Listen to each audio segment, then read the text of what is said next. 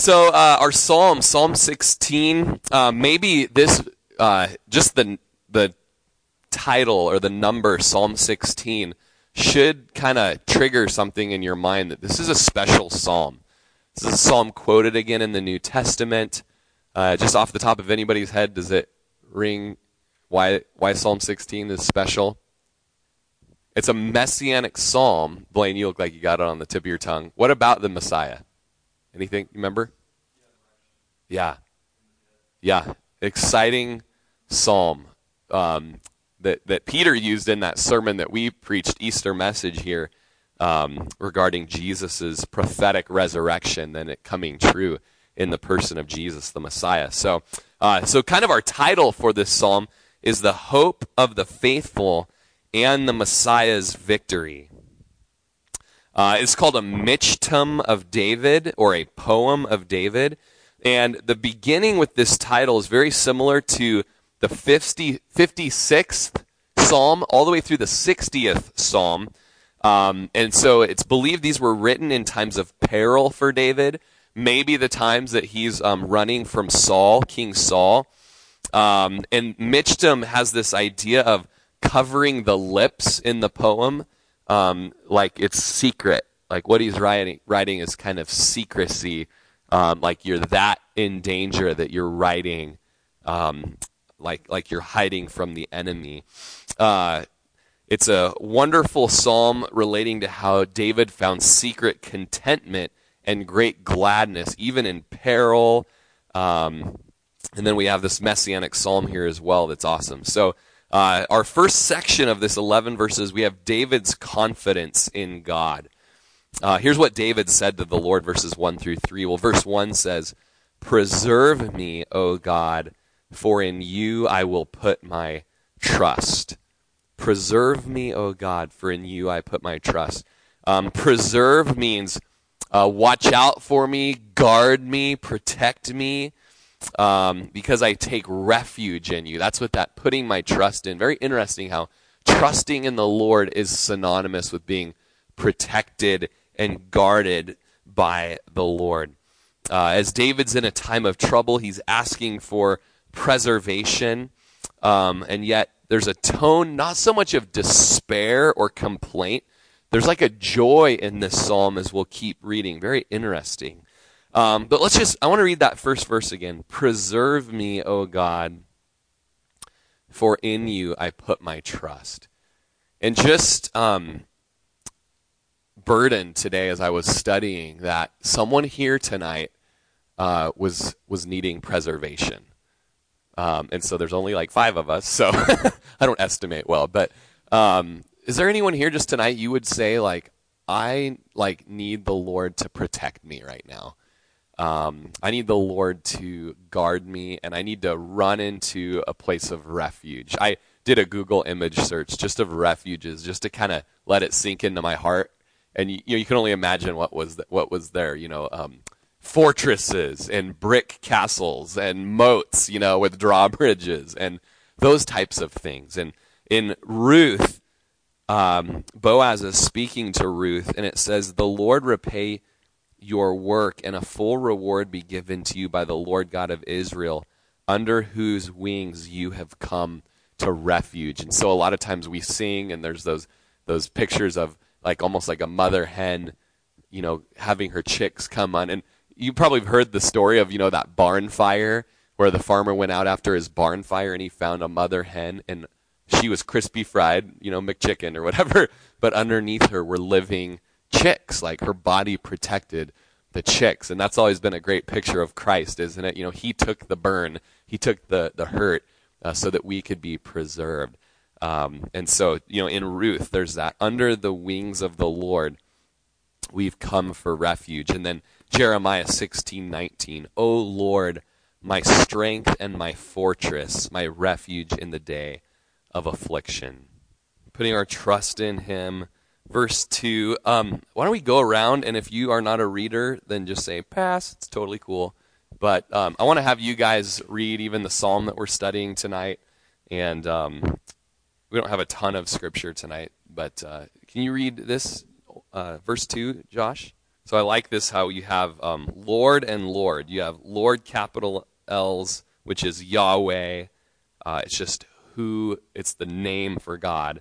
Uh, and then we have a title of Lord, Adonai, which is master. God, my master, David says. But, but he's talking to his own soul. He knew that it was good to speak to his own soul and encourage uh, his own soul. And as he did, he said, My goodness is nothing apart from you. Um, you know, we were in Psalm 14, 2 and 3, and I don't mean to beat a dead dog or a dead horse or anything like that, but just how we've been in this scripture.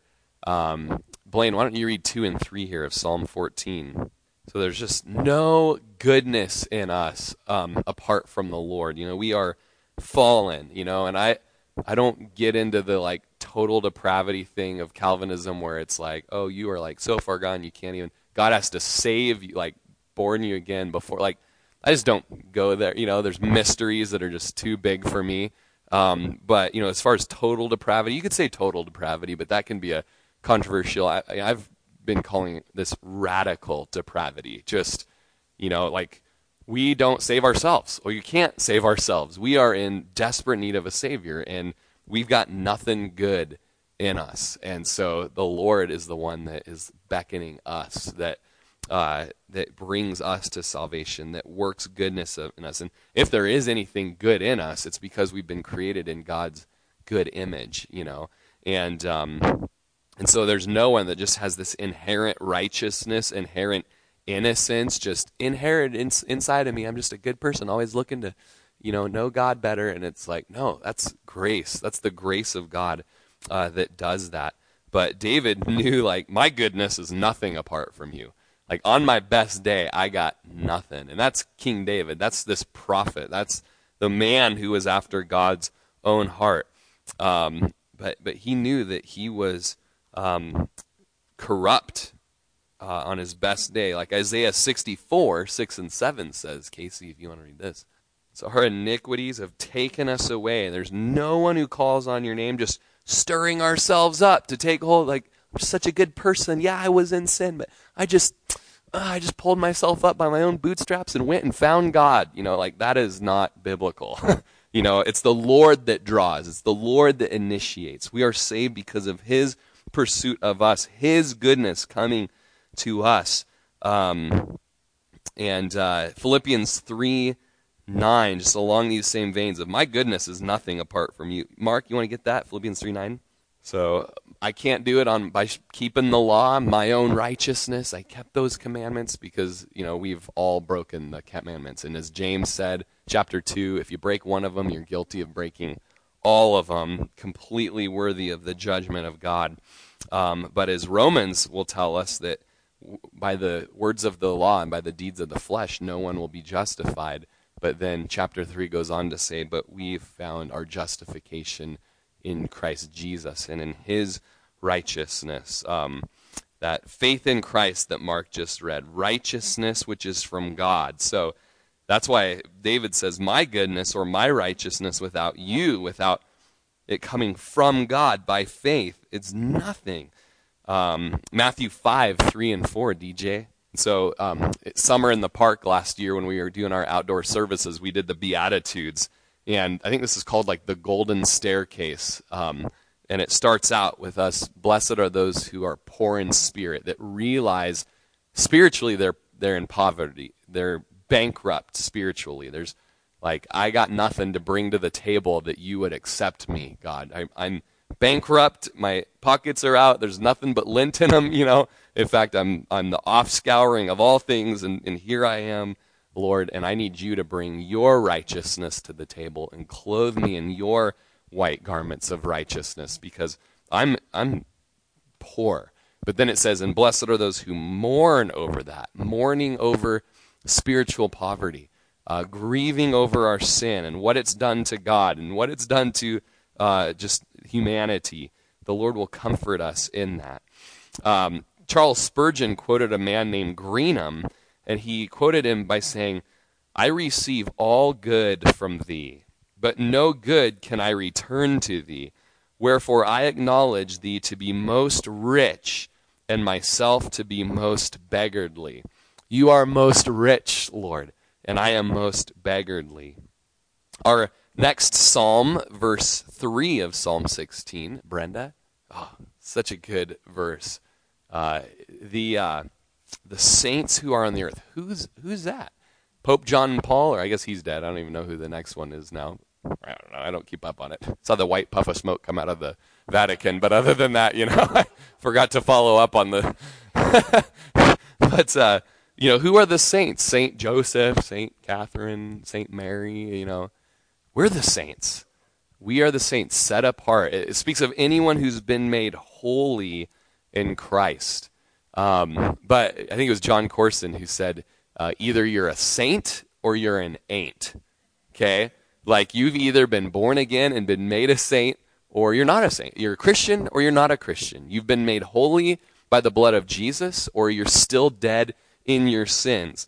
Uh, and we have just that this incredible perspective from God that he has toward the saints. They are excellent ones. It's almost like like a surfer, you know, you're excellent one, you know, excellent. All my delight is in you. This is the perspective of the Lord. You're excellent, which means, it actually means you're mighty. You are magnificent. You are beautiful. So I'm saying this to you, saints, here tonight. You're mighty. The Lord sees you as magnificent, and He sees you as majestic and beautiful. He delights in you. But David also, just writing this perspective of the Lord, he also had this love for the saints. And hopefully you guys are growing in that. You know, um, you know, the church is made up of imperfect people universally.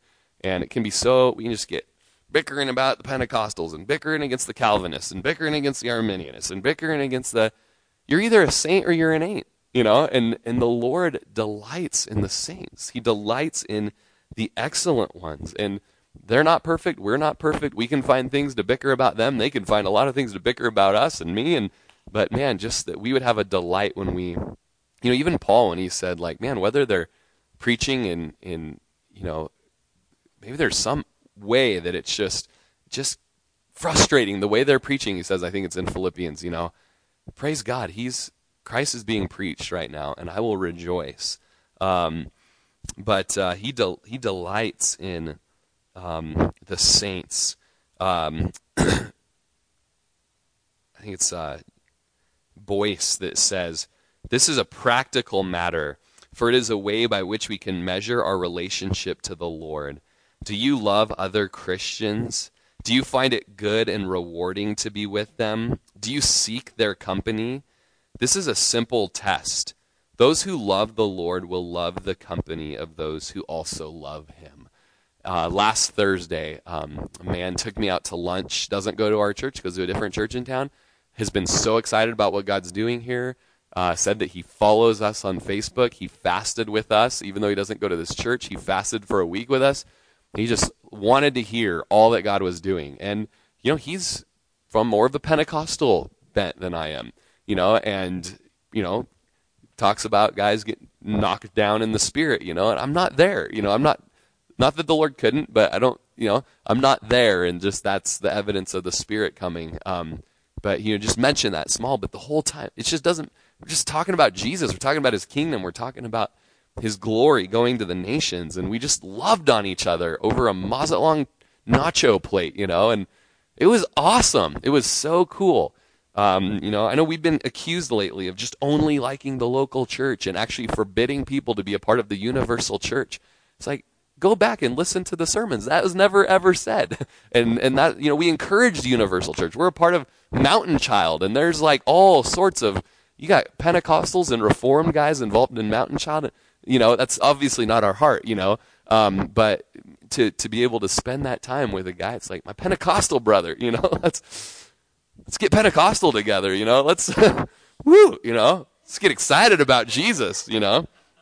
Um, man, loving those who love him, right? Well, there are all those that are really annoying, though, so we got to stay away from that. No, I'm kidding. I'm the annoying one. if I don't think I'm the annoying one, right. Um, then we have, um, so whenever you're looking in a text, you want to be looking for the fallen condition focus, and that's the bad news.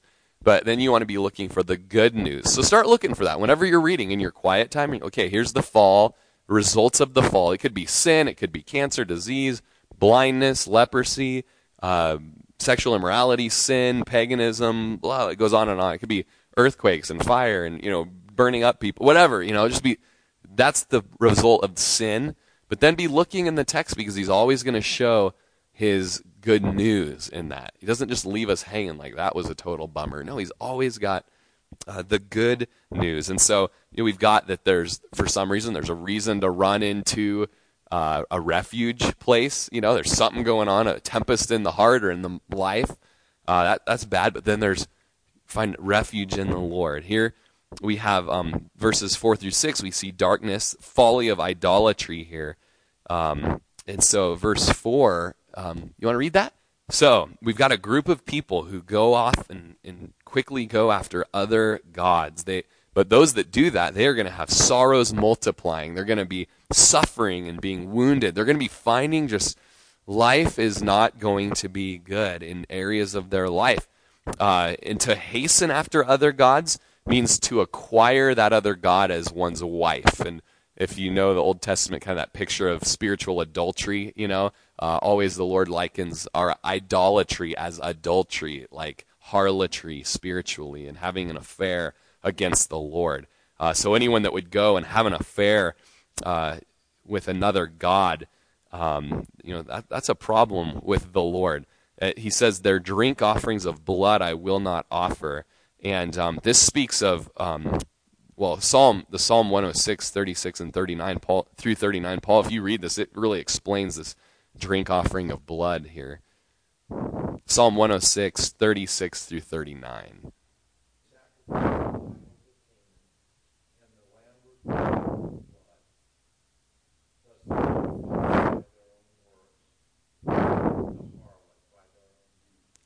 So, you know, Israel took up these gods of the pagans and of the Canaanites, and they offer, they began worshiping Chemosh and Ashtoreth and these disgustingly sexual immoral, immoral gods, as well as these um, gods that um, would require um, child sacrifice and human sacrifice. That, the people of the Lord were doing that. Even kings of Judah and kings of Israel offered up their sons to the fire. Um, brutal, disgusting, painful, wicked just abominations to the Lord. And David says, Man, you hasten after those gods? I'm not going to be a part of that. And I'm not going to take their names on my lips, which means speaking of their renown and how great these gods are. David's like, No way. And then he gets his eyes back on the Lord in verse 5. Oh, Lord, I'm, I'm cheating here.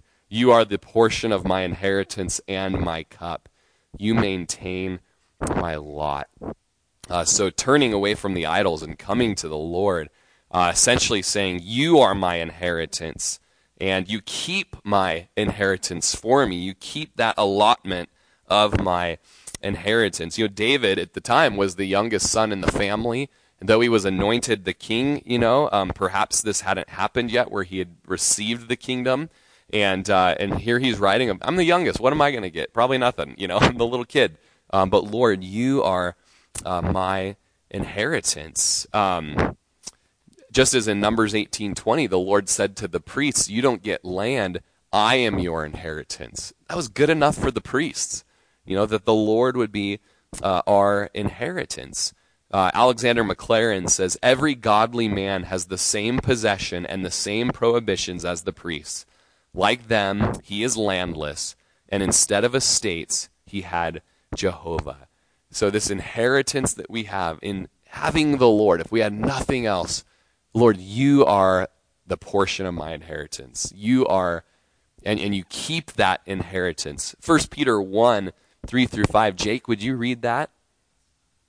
So Peter just speaks of the gospel and the resurrection of Jesus and how that life um, won for us an inheritance incorruptible and undefiled that does not fade away, and it's reserved. It's like vaulted up for us in heaven for us um, waiting for us who are being kept by the Lord. Like, it's just this picture of this inheritance that's like so big. It's like we're Bill Gates kids, you know, or better than that, though. You know, just vaulted up inheritance waiting for us. And this is so encouraging to the people of this world, you know.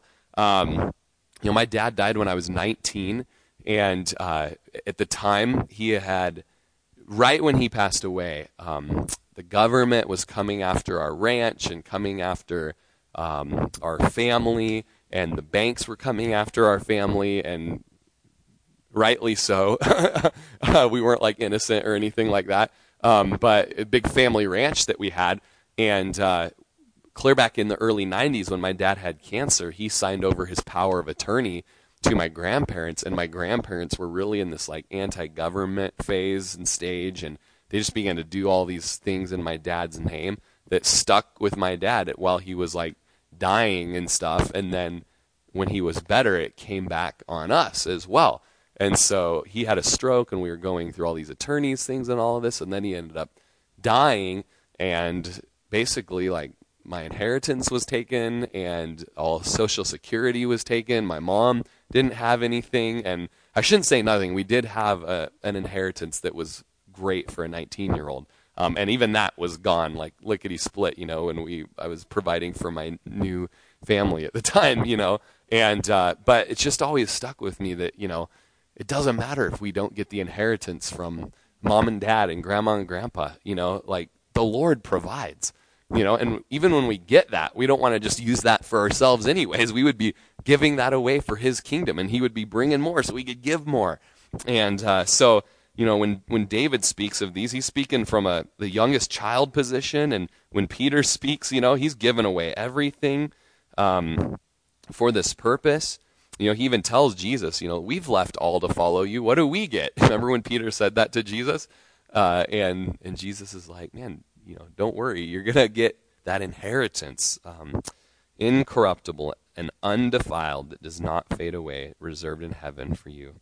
Um, verse six, Heidi. So this speaks of um, kind of like in the inheritance times, or if you were to be given land, you know, it speaks of a boundary or like the rope that goes around a property. Um, and, it, and, the Lord has just dropped our inheritance in beautiful places. It's a good inheritance that we have in the Lord. Uh, verse 7 I will bless the Lord who's given me counsel. My heart also instructs me in the night seasons. There's worship and praising God for determining the plots of our life. And um, even our the Lord works in our inner man, uh, correcting us. That word instructs actually speaks of disciplines us in the night and in the dark seasons where we're corrected by the Lord in our heart. Um, verse 8, Josh, you want to read verse 8? Uh, so this verse was just on my heart as we were worshiping tonight. You might have sensed that. Just be near, Lord. You're near to us. Um, David saying, I have this intense desire that the Lord would be in front of me and nearby me uh, and because of this, David would never be moved. When we've just always got that eyes fixed on him, we are sure and secure. Uh, verses 9 and 10, Blaine. So, verse 8 said that he had this heart to always have the Lord before him and near him at his right hand. This, the Lord, you're always there. Because of that, he had a glad heart.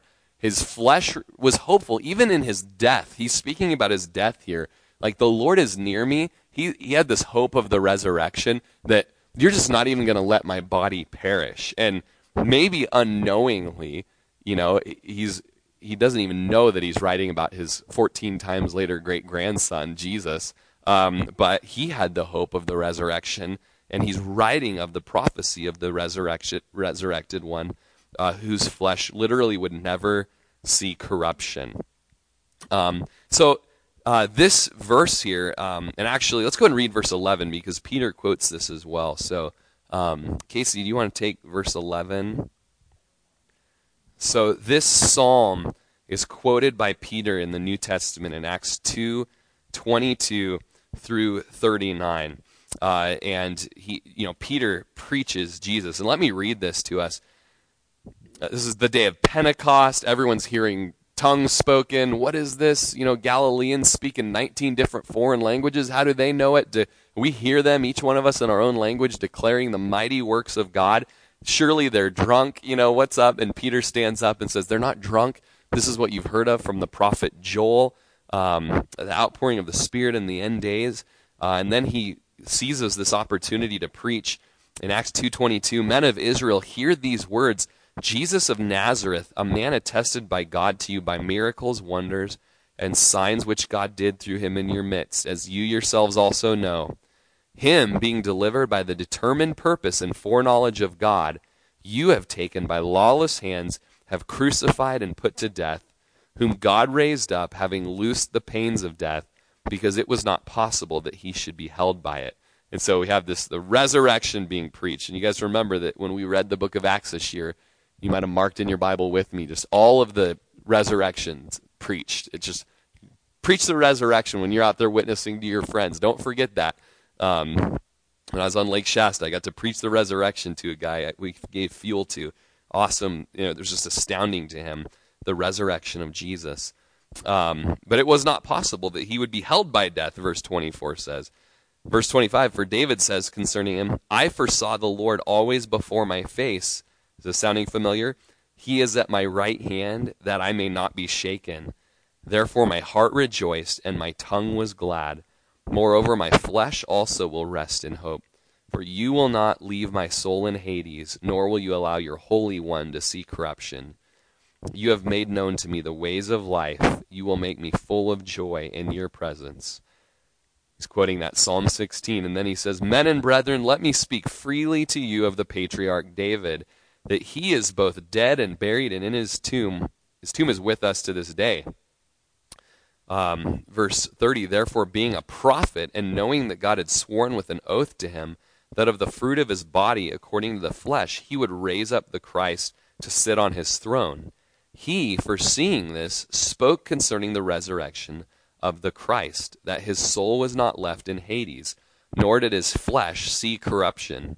This Jesus uh, excuse me, um, this Jesus God has raised up, of which we are all witnesses.